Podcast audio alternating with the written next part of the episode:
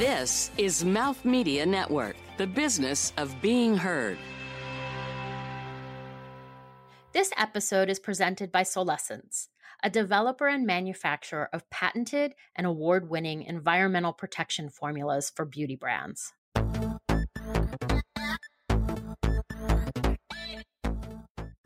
Hi, I'm Scott Oshry, the Chief Marketing Officer at Maesa, and to me, it's a matter of conceptualization.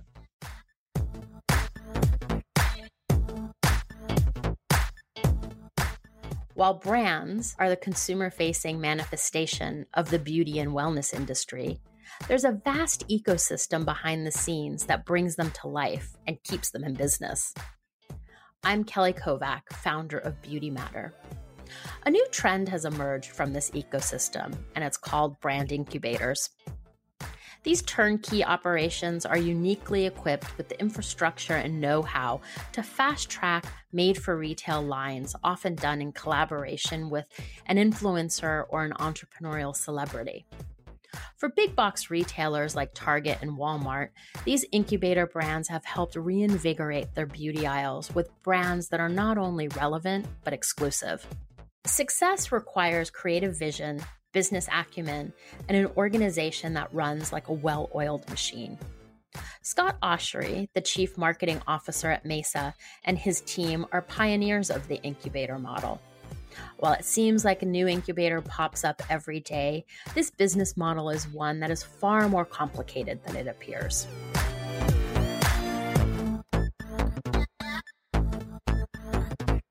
So, Scott, thank you so much for joining us this afternoon. I know it's taken a lot. We've been trying to sort of plan this for months schedule, sickness, but now here we are. I think COVID has slowed everyone's schedules down. So, it's really good to see your face. Well, or hear your voice because I see your face, but it's a it's a podcast. Um, you know, so Maybe we should start with um, a little background on Maesa because Maesa is sort of a behind the scenes player in the beauty industry and responsible for many brands people know. But can you explain what Maesa is and sort of um, as a company and what you guys do in the the, the ecosystem of beauty? Mesa is a although I thought we used to say this and we were unique, but no longer are we unique, a beauty brand incubator. So we pride ourselves in identifying white space globally and conceptualizing on beauty brands that fill that white space. So at the highest level, that's what Maesa does. We break that down into two categories. One category is we help existing beauty brands bring new products to market, manage brands that they have. They sort of outsource their work to us and we manage that work for them. Uh, we do it in an a la carte way, but I would say the majority of our business now would be full turnkey for other beauty companies that come to us. We help them identify growth within their brands, new categories, uh, new product launches, and then we manage all of those said launches from a formula, packaging, manufacturing, regulatory uh, standpoint, and we ship them products. On the other side of what Maesa does within incubating is when we incubate directly for retailers. And that actually is broken down into two segments. One might be a retailer coming to us saying, Hey, uh, can you help us identify a white space? Or we've kind of identified a white space, or we're kind of thinking about a brand. Can you create something for us? Um, for example, Urban Outfitters was looking for something new and different, and we conceptualized with them the brand Ojai and then provide that turnkey to them. What Maesa then does at the highest level is when we incubate a brand for a retailer that starts off exclusive at that retailer with the idea that post that exclusivity being up, that brand will then ship everywhere. No different than a full CPG company. So that is when we look again at a white space, not only particular to that retailer that we would be launching in, but being sure that it not only works for that retailer for launch, but then has the ability to then go to a multitude of different retailers post launch. And when we do that, we, we do that regionally. So that's happening in the United States, but we also have offices in seven other countries. So we take those same brands and we'll launch those brands under the same model in those other regions where they will have some exclusivity for a certain amount of time. And then when that exclusivity is up, they will branch out. You know, I, I also I think that I mean Maesa has sort of grown into a very sophisticated business and a very large business. You had a business before this called Zorbit, mm-hmm. which that you founded um, with some other uh, colleagues. And that's, I think, where I first met you and Scott Kestenbaum, who's supposed to be on the podcast with us today, but isn't. And, you know, you guys have really been innovating on the supply side of the beauty industry for a long time.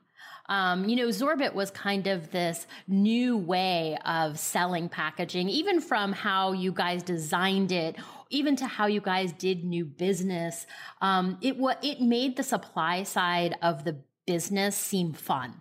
Mm-hmm. And the supply side of the business is usually not very fun. Mm-hmm, mm-hmm.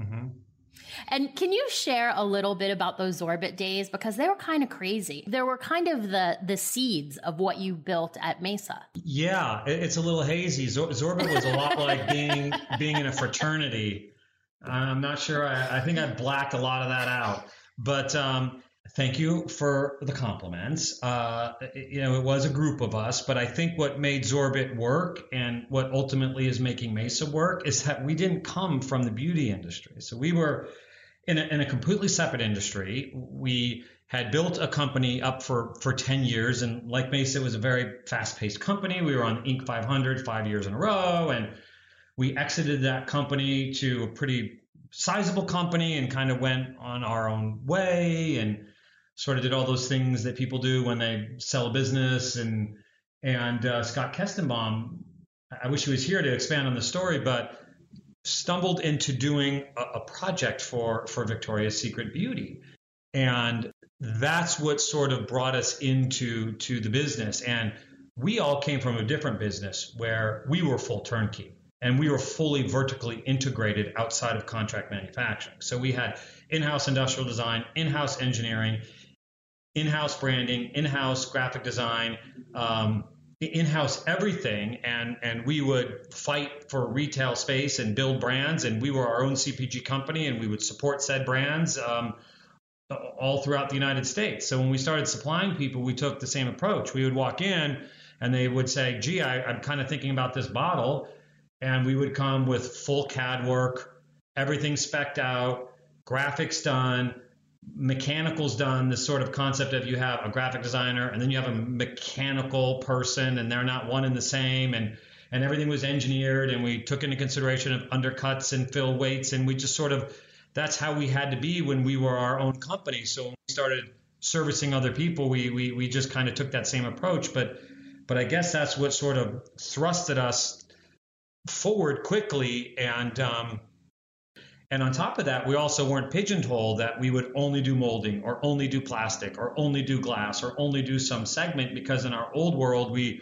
we were doing everything. So we just started doing everything and, and we were kind of an anomaly within the business and sort of not bound by conventional thinking because we were just a bunch of freaking knuckleheads that just came from all over the place. And, and so uh, under your, your comments of what was it like, and it seemed like you guys were fun I guess we were because we were just a bunch of you threw great kids. parties. yeah, everybody was paying attention to these kids, and we're out there going, "Yeah, we can do this and we can do that," and and and we did, and and and and yeah, it was fun. It was it was definitely fun.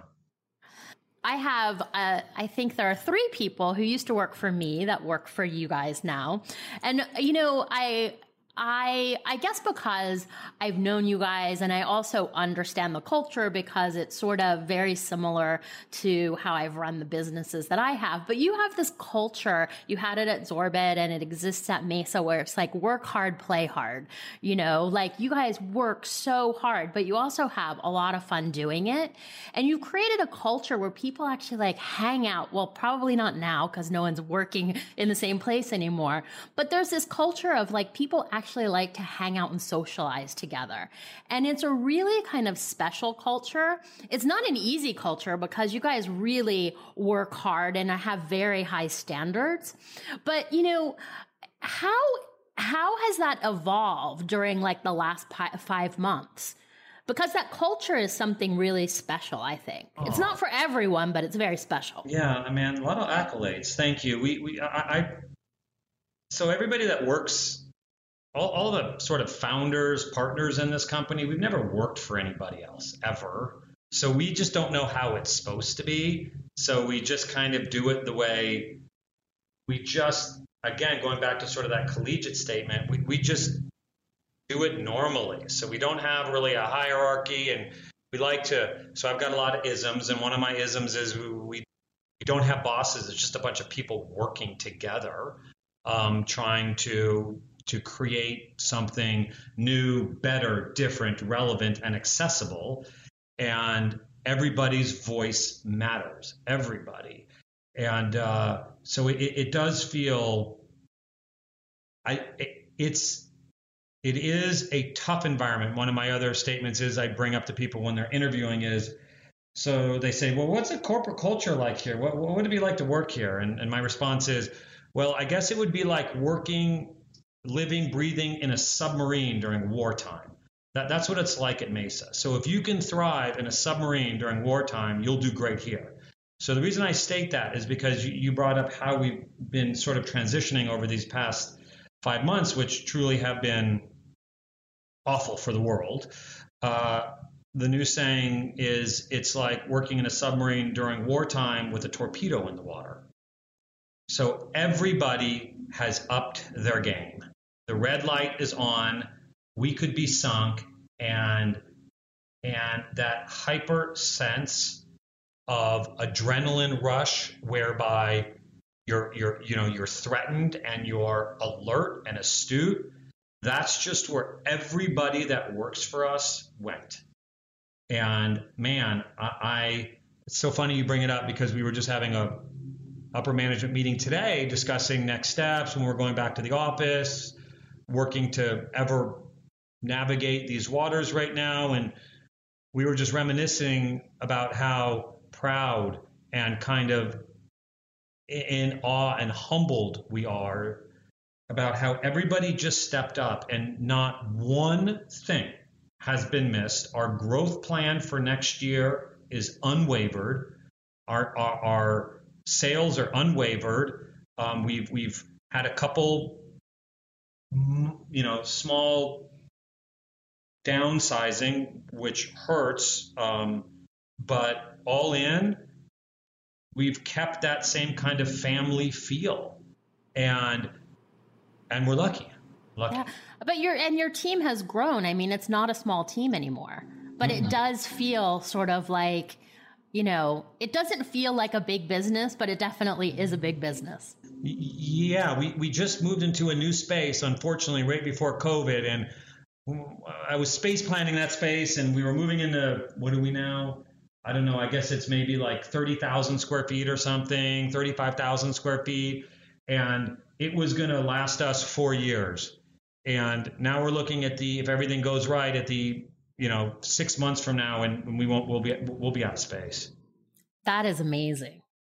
But you know, you you you intimated that you know what you used to do was sort of you were one of the the only people kind of incubating brands, and now I feel like you everyone considers themselves a brand incubator. There are so many of them You know, I still think that the way you guys go about things is, is, very different. I think, you know, having had the opportunity to work with you guys, one of the things I love is like, nothing is ever a problem. Stock, anything custom, no problem. We can do that. You know, have you, I guess during COVID, because you know, you do have sort of these competitors, but I would say, you know, you guys have had all of these years to refine the supply chain, which is really the secret sauce. Um, but your model is heavily reliant on retail. Like, how have you navigated sort of the retail shutdown? It's another one of those things where we're just fortunate in the industry that we're in. So if you think about it, places like Walmart, Target, Amazon, CVS, those places are uh, Dollar General. Those places are thriving. Their numbers are up, and and that makes up the bulk of our of our business. Those are the people that we sell to. So I I, I hate to say things like this because people have lost their lives during COVID. People have lost their loved ones. They've lost their business. The, the, the disruption that has happened to them is life changing. Uh, so I hate to make statements like, wow, we're having some of the best weeks we've ever had, but we are just because those retailers are are thriving. Yeah. No, I, I do think, you know, during this period, it, the, it's really a matter of, you know, were you considered an essential retailer or not? And, you know, but I, but I think even before COVID, I was really sort of impressed by what was happening in the food, drug, and mass channel, much more than department stores. Like what Hy-Vee has created, it looks like a Sephora in a in a in a food store. And you know how target has reinvented themselves and what M- walmart is doing? Like uh, almost the the the mass outlet seems more exciting and more dynamic in many ways. I'm a huge believer in retail in retail because i'm a, I'm a huge believer in experience. And i think when you look at the people who have succumbed i mean obviously covid has accelerated the retail channels and retailers that were struggling a little bit. So it certainly accelerated it. But you had retailers that were doing great and growing, and it's because they they offered a reason to shop. Uh, I said it a moment ago, which is we show up to work every day and try to think how again we can be new, better, different, relevant, and accessible. And there's retailers that that fill that space you had department stores closing in Manhattan, but Nordstrom's was expanding. Um, you have retailers like Hy-Vee, who, who the numbers they put on the board are, are, are crazy. But you have Target, who, who's gaining ground tremendously in new categories they're getting into are growing. And you look at that, and it's not hard to understand why. Because they're offering something with a point of view. They're offering something that's different. And it's just now that the threat of online shopping really started to sink in. Amazon Prime came around, it changed Amazon, it it changed how we shopped. Again, COVID has accelerated that, but but I think it didn't so much change how we shopped. I think it it changed how we find product. And and that's the key differentiation whether I'm walking down the store aisle with my legs and my eyes and looking something for something, my legs are just a carrier for my eyes to go see. No different than if I'm thumbing through web pages with my thumbs and looking with my eyes, my thumbs are just a way to go see. So, retailers that bring interesting pro- products to purchase do well, and, and consumers are, are searching that out. And consumers will talk about experiences all day long and stores that they like to go to all day long. So I think retail is going to make a resurgence because post COVID, people are going to want to get out. They're going to want to be with their friends. They're going to want to walk. They're going to they're going to have those life experiences. They're going to be able to take selfies and pictures and and and film and and, and create moments uh, outside of their home and places that offer a reason to be, I think consumers will hunt those out. Yeah, you know, it's it, the, I just actually occurred to me that the channels that we're talking about, the Hy-Vee, the Target, the Walmart, they also don't have the same issues of a Sephora or an Ulta department store where, you know, the biggest question now is what does that experience look like? Because it was incredibly high touch. Well, you mm-hmm. can't touch anyone. Testers were probably always disgusting and probably should have mm-hmm. gone away a long time ago.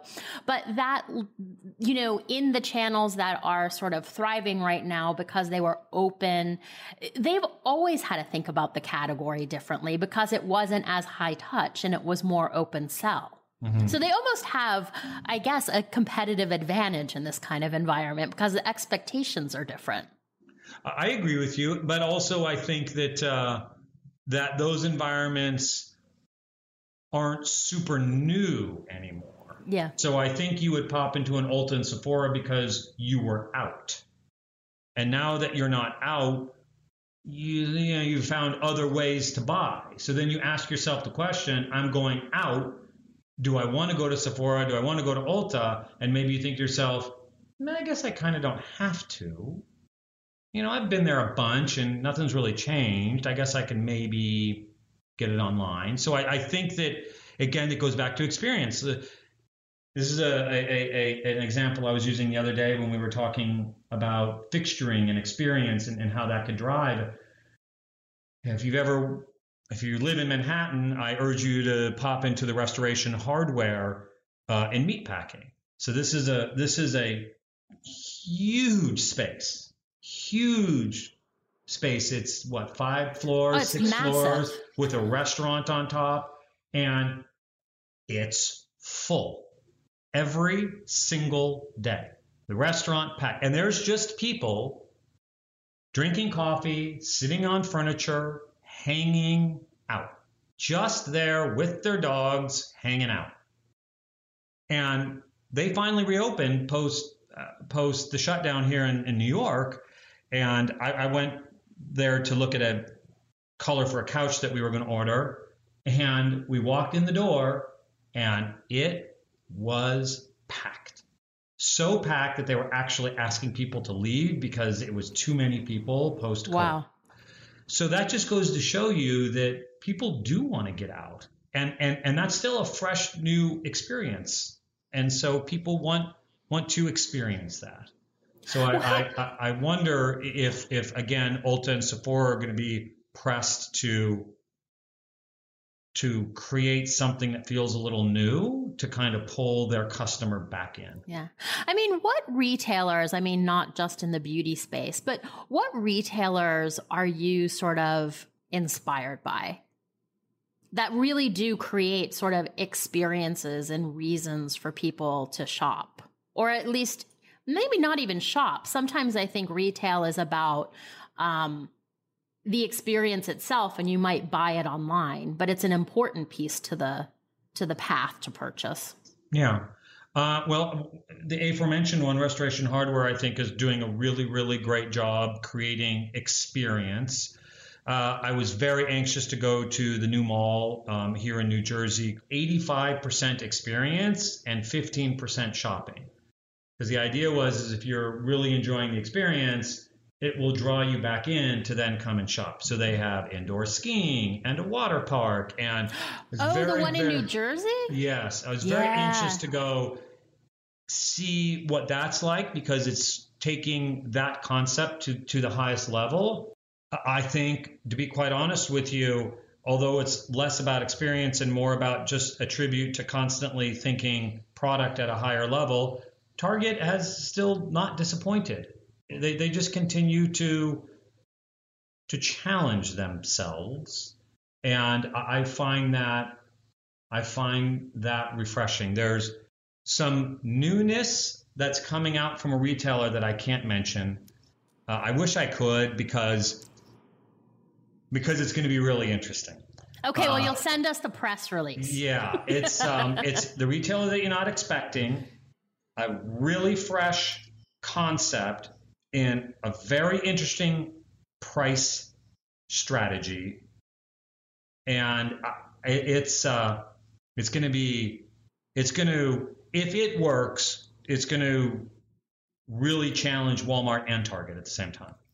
Interesting. You know, I, I couldn't agree more about Target. You know, living in Manhattan, it's not so easy to get into a Target and really experience it kind of the way you do in, in kind of the, the suburban stores. But I spent most of the past five months in Maryland and I was just recently in a Target and I was really blown away because I'd seen the pictures and I had read about it.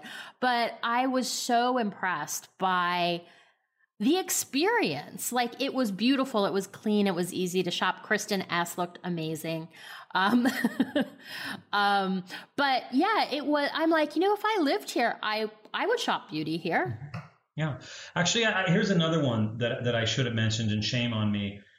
Five Below. So if you've never been to a Five Below, again, understanding that it's geared for a young adult, they take designed pretty darn seriously. You walk in there and you start picking up headphones and beauty products and home products and you look at the packaging and it's four bucks and you're, you're pretty pretty shocked so they have built a very interesting experience for that age group for for preteens and teens they have this huge candy section that looks like you walked into Willy Wonka and candy everywhere and entertainment and it's you could see the kids shopping. It's it's it's like a little slice of Disneyland. They're running around, they're looking, they're picking up, they're wanting, they're asking, can we get this? Can we get this? Can we get this? And and just smartly done. You might drive by one and, and look at the logo and the outside of the store and maybe think to yourself, there's not something special there, but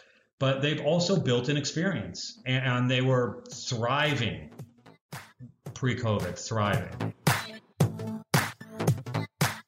And now, here's our trend minute, brought to you by big thinkers that aren't afraid to make predictions. I'm Shane Hart, founder and CEO of creative and branding studio Black Box. Here's what's trending this minute Bench, Quip, Oscar, Ladder, Hum, Bloom, Step Up, Lux, Expa, Honest, Frame, Tool, Frog. These are all new brands. Well, actually, not all of them.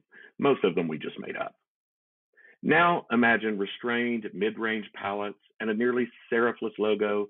Last but not least, layer in a friendly tone of voice that lets you know that the folks who made this thing know you better than any of the other big guys ever could, or maybe even you know yourself. And now you're in the world of blands. Here we are in a cut and paste world of brand offerings, and there are capital and market forces driving this. Think about this. Ben Schott wrote this recently. He writes All startups seek to disrupt and disintermediate a smug status quo or originate and dominate an entirely new niche. But what makes a brand a bland is duality, claiming simultaneously to be unique in product, groundbreaking in purpose, and singular in delivery, while slavishly obeying an identikit formula of business model, look and feel, and tone of voice. Sound familiar to you? So what's next? It's got to break. Breaking the mold of breaking the mold, a craving for distinction and real authenticity. This won't last forever. The fever will break. If you want to build a brand that lasts, there is a truism that lasts. It's this history favors the bold. Look, even the most committed and boring eventually get tired of chicken and a salad every night for dinner. Sooner or later, folks are going to get bored and see through all the faux I'm here for you and start looking for something new to show up for them. They'll start to figure out that all of this I see you is really just an IPO play or an exit strategy. And there's signs that this is happening already. To learn more about it, head over to Bloomberg Business, where Ben Schott has detailed and deconstructed what so many of us have been thinking about this business lately. It's anything but bland. I'm Shane Hart, and you can find that information in the links to this podcast.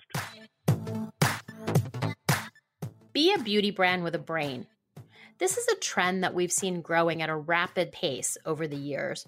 Proving your credibility with science is now a must. Solesence is a developer and manufacturer of patented and award winning environmental protection formulas. Their mission is to enhance human well being through the creation of extraordinary products that provide experiences to amplify the health and beauty of the skin. They offer brands custom product development and turnkey solutions that all feature innovative mineral, non nanotechnology that makes zinc oxide work for everyone and gives brands the newest innovation in skin health. For more information, visit solesence.com. That's S O L E S E N C E dot com. Kind of going back, I guess, to COVID and how you're working, because among I mean, you're responsible for a lot of things, but one of the things you drive is the creative process. And the creative process is so much about, you know, kind of meeting, looking, doing. How is that translated now that you're all not in one place? Has it been difficult or have you had to find a different way of working? It's, we've mastered Teams, I tell you. Mm-hmm. So if you haven't played with Microsoft Teams, I, I, I, I suggest you do. So uh, it's a function of using Teams, FedEx, and uh, for the most part, we've had a couple offsite meetings that we'll do that when we have a lot of stuff to review, we'll go to somebody's backyard, set it up, everybody will come in. But I, I have to say, it's it's going back to everybody just being diligent, and uh, also FaceTime is is pretty darn wonderful too. So all of those elements have allowed us to review things together, and we just keep passing things around from house to house. Interesting. Um, you know, you, there are a lot, you have a lot of competition now, but what is the criteria you look like, you look for in a partner? Like you have a couple influencer brands, but you were very sort of early on. Um, you know, what is your vetting process? Uh, so it's kind of a simple one. Um, it, it's it's a, goes back to that saying I said before, which is a point of view we don't look for influencers or talent or celebrity. We look for CEO, founder, partner, entrepreneur. Two completely, completely different things. And we need people that, hey, I'm an influencer. That's that's how I make my money. But I'm really an entrepreneur. Hey, I'm an, an actress, also a celebrity, also an, an influencer, but that's just how I make my money. My real disposition, if you look at how I be, became successful at what I do, it's because I'm a complete type A entrepreneur and visionary. It's just I'm a that when it came to creating content to post, or that when it came to be, being an actress or an actor. And, and but don't forget, I also own my own studio, so it's it's different and and that's the vetting process. We we although this sounds I don't want it to sound sort of like hey everybody wants to work with Maesa. I'm not saying that at all. What I'm trying I guess what I'm trying to say is is we it's a two-way street when we have people contact us and, and they want to talk about perhaps investigating something it's not just oh my god we got a call from x do you know how big that person is oh my god we're going to totally do something with that person it's this sounds interesting, but but we have to to use your term vet them the same way they have to vet us. They they have to be a founder partner. They have to bring vision and be adamant about their vision because we don't just incubate brands. We bring products to market that have to be right for the market and they have to be sustainable. You know, we, we, uh, another thing we throw around all the time is that any fool can launch a product line. It takes a genius to make one successful. So we are looking for a founder partner sometimes to make a successful brand. And my lord, ever since this beauty brand incubation thing has become the kind of it thing, there are brands launched everywhere, and they come right in and right out. So it's uh, it's tough. It is absolutely positively a, a, a tough business, and, and tougher now because because the barriers to entry are low and everybody wants to play this game. Post Kylie, it's turned into like the game to play. Yeah, you know, it, it the influencer thing it's i mean it's fascinating on many on many levels. You know we just recently did um, a webinar with a group of investors um, and i asked them what they thought of um, influencer brands and there were four people um, on the webinar and they're like we won't touch them not where we're investing. Their um, the liability is too high. Yet there's so much money being funneled into funding these these brands, and you kind of you know to to your point, like the the barrier to entry is pretty low, but you know there's also there's also a ton of people that just because they have a bunch of followers doesn't mean that they can convert sales and run a business. It's it's really different. For for sure. I mean, do you where do you see the whole influencer um, trend evolving to? Because I, I, I think one thing that at least I've been seeing in COVID that, you know, that very kind of highly contoured, perfectly lit, perfectly done hair during this period of time just felt so wrong and so kind of out of touch. Um, and I wonder if we'll eventually go back to that, or, you know, are we in sort of a kinder, gentler place where flaws and imperfections are embraced? Uh, it's a really good question. Starting with the, your, your latter part of your your statement, it's so hard to know. There's a huge side of me that just feels like we're gonna eventually settle in exactly right back to where we were before humans are very much creatures of habit and, and we kind of just start to we start to rely on what's comfortable for us. I mean, look, smoking kills you. People still smoke. Don't don't text and drive. Don't drink and drive. So we, we, we want to do what's comfortable for us. That's right. Wear a mask. So I just think that, that there that that there will definitely be some lasting changes that come from this. I think you'll see more people working from home.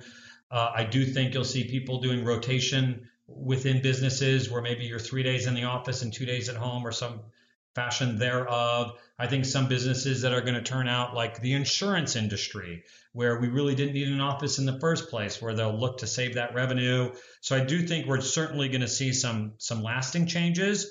Uh, but I do think ultimately we'll we'll slowly start moving back to where we were before, and and this thing that was was the everything in our life will kind of be a thing in the past, like often happens with with, with us. Um, I think influencer influencer brands where that's going to go. Boy, it, it's such a hard one. I keep because I'm because I'm a person that enjoys experience. My life is built of experience. I think you can't create things if you're not present so I'm not on Facebook, I'm not on Instagram on purpose because then I won't be present. And being present allows me to be better at my job. I don't know how I could do what I what I do if I'm not present, um, because it's about people and textures and colors and lighting and and feel that you can't get by looking at a screen. But on the same hand, followers aren't shrinking. The, the, the alpha generation is going to be plugged into their phone. So I do feel that influencers, as we call them now, will evolve into something and morph as all things do. But I do believe that the alpha generation is going to be moved by them and always yeah. will be. You know, you touching on, you know, being present and the fact that, you know, you want to be, you want to touch and feel and experience things. You know, you guys, you guys have to be so creative at such sort of not only a high level, but you turn out an enormous amount of concepts like, how do you, where do you find your inspiration? And how do you keep your creative team and the marketing team that helps sort of creating these concepts? Like, how do you keep them in, engaged and kind of working creatively at that level? And how do you get them unstuck when they're stuck? Ugh. It, it goes back to a few things talent for sure we are we're really lucky to be surrounded by really really talented people. And it's this sort of think tank there are no bosses we all work together element that allows this talent to thrive. And then from there we are very careful about structure. And the way we work that structure is to not exhaust people is our big entrepreneurship is broken down into a bunch of little entrepreneurships. So when you might look at Maesa and go, "Wow, look at what you guys produce," it's it's that's just the house.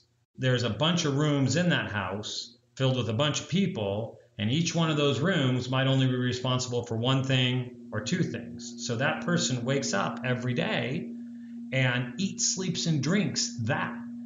And it kind of goes back to when we were talking about partnering up with with founder partners that have vision. That's what we're lucky to surround ourselves with within Maesa. So each person that's in that little house, in this big house, is freed up to have that vision, that passion, they're a true entrepreneur that eats, sleeps, and drinks that brand every single day. And they push, they push, and we push them to push. And they're an environment that they know and are taught you don't take no for an answer, you don't stop. You you you wake up and you second guess every day that that that the fools live in the black and white and the geniuses live in the gray. So do not be afraid to wake up and say, no, I'm absolutely, I absolutely have to rethink this right here, right now. And that's how we, that's how we don't get stale.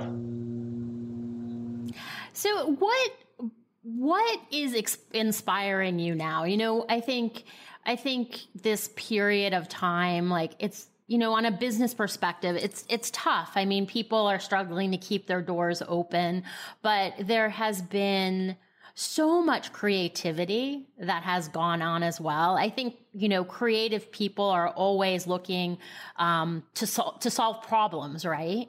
But what are some of the most creative solutions or or things that have inspired you most recently? I don't know about being inspired creatively um, from the past five, six months here, but I think from an entrepreneurial standpoint and a management standpoint, although I hate to use that word, but I've been inspired to be the best version of myself I can, to be sure that everybody that I'm fortunate enough to work with understands that everybody matters, everybody counts, that we are just a group of people that are vulnerable to a multitude of things, whether it's a virus or whether it's discrimination um, or whether it's the sense of feeling ignored um, and, and needing to be heard because you're human just like everybody else. So those have definitely inspired me to try to do everything I can to keep Maesa a place where you know that you have a job and that you can come to work and and feel like you're part of something.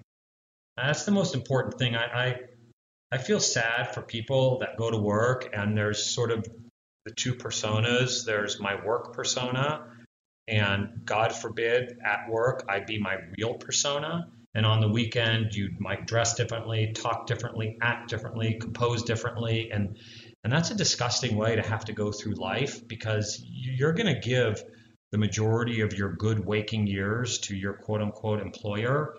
And my Lord, man, if you can't show up and be yourself, that's just, that's painful.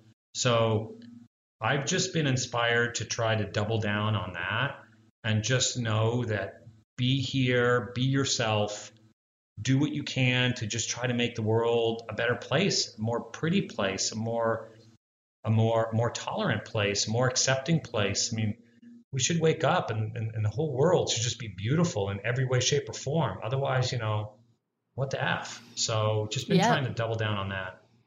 You know, I think one of the, the the most interesting thing that's come out of this time is so many people, because they're working remotely, have decided to go home and spend time with family, um, which kind of gives you a whole different perspective on life. It's made us all slow down a little bit and really sort of appreciate those things in life that matter. And and you know um, like you said work is a big part of that. And what role does that play? It should play a meaningful part. Um, it shouldn't just be a paycheck i think.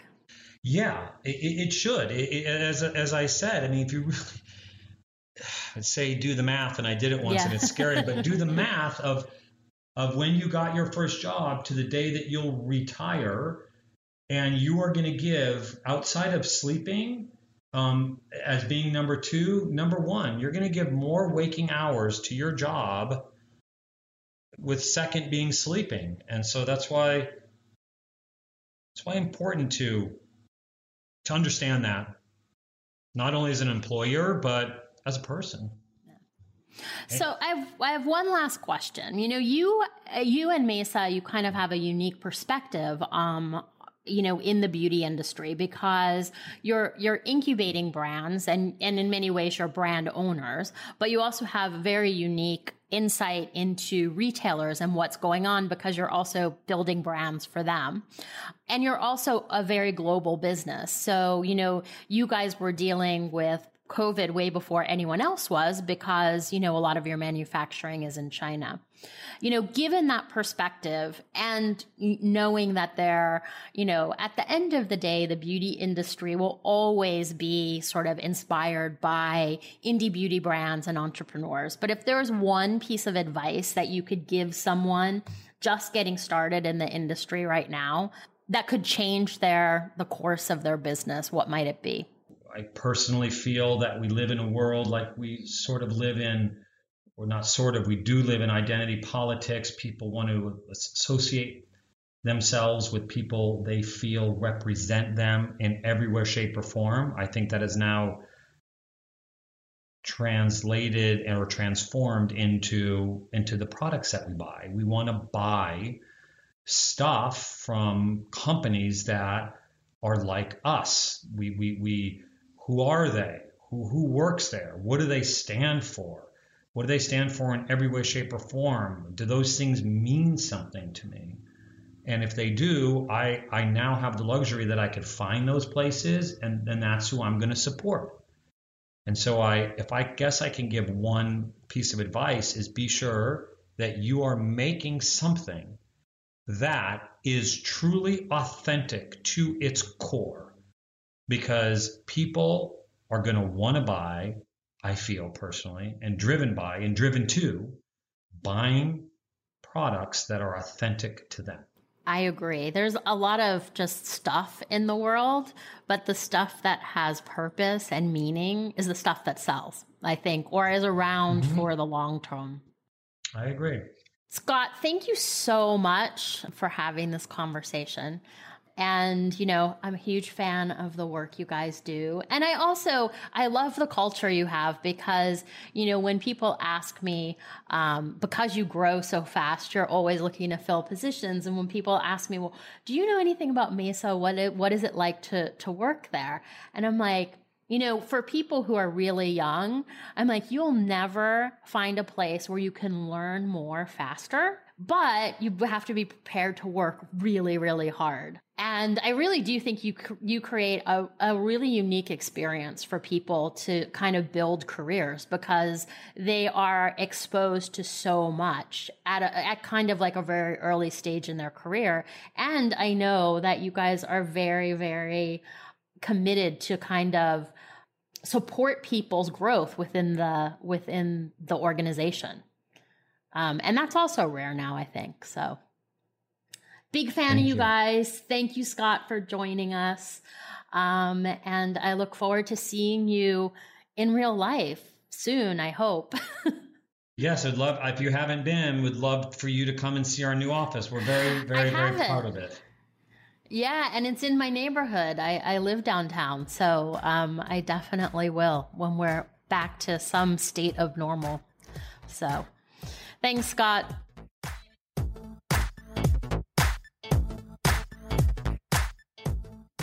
For Scott, it's a matter of conceptualization.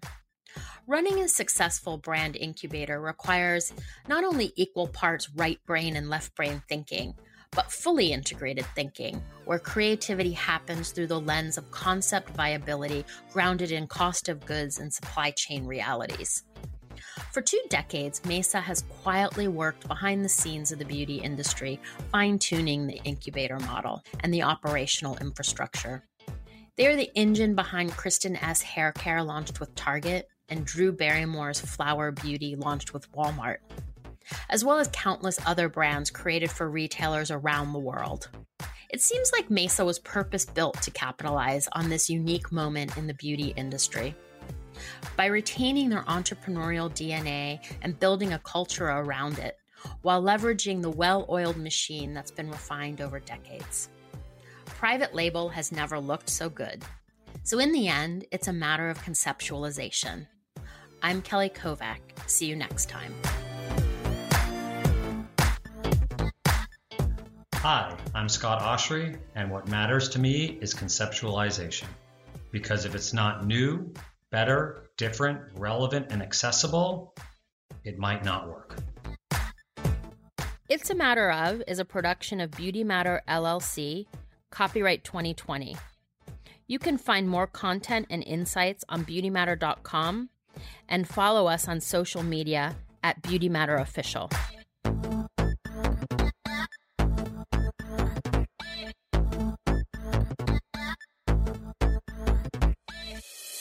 This is Mouth Media Network, the business of being heard.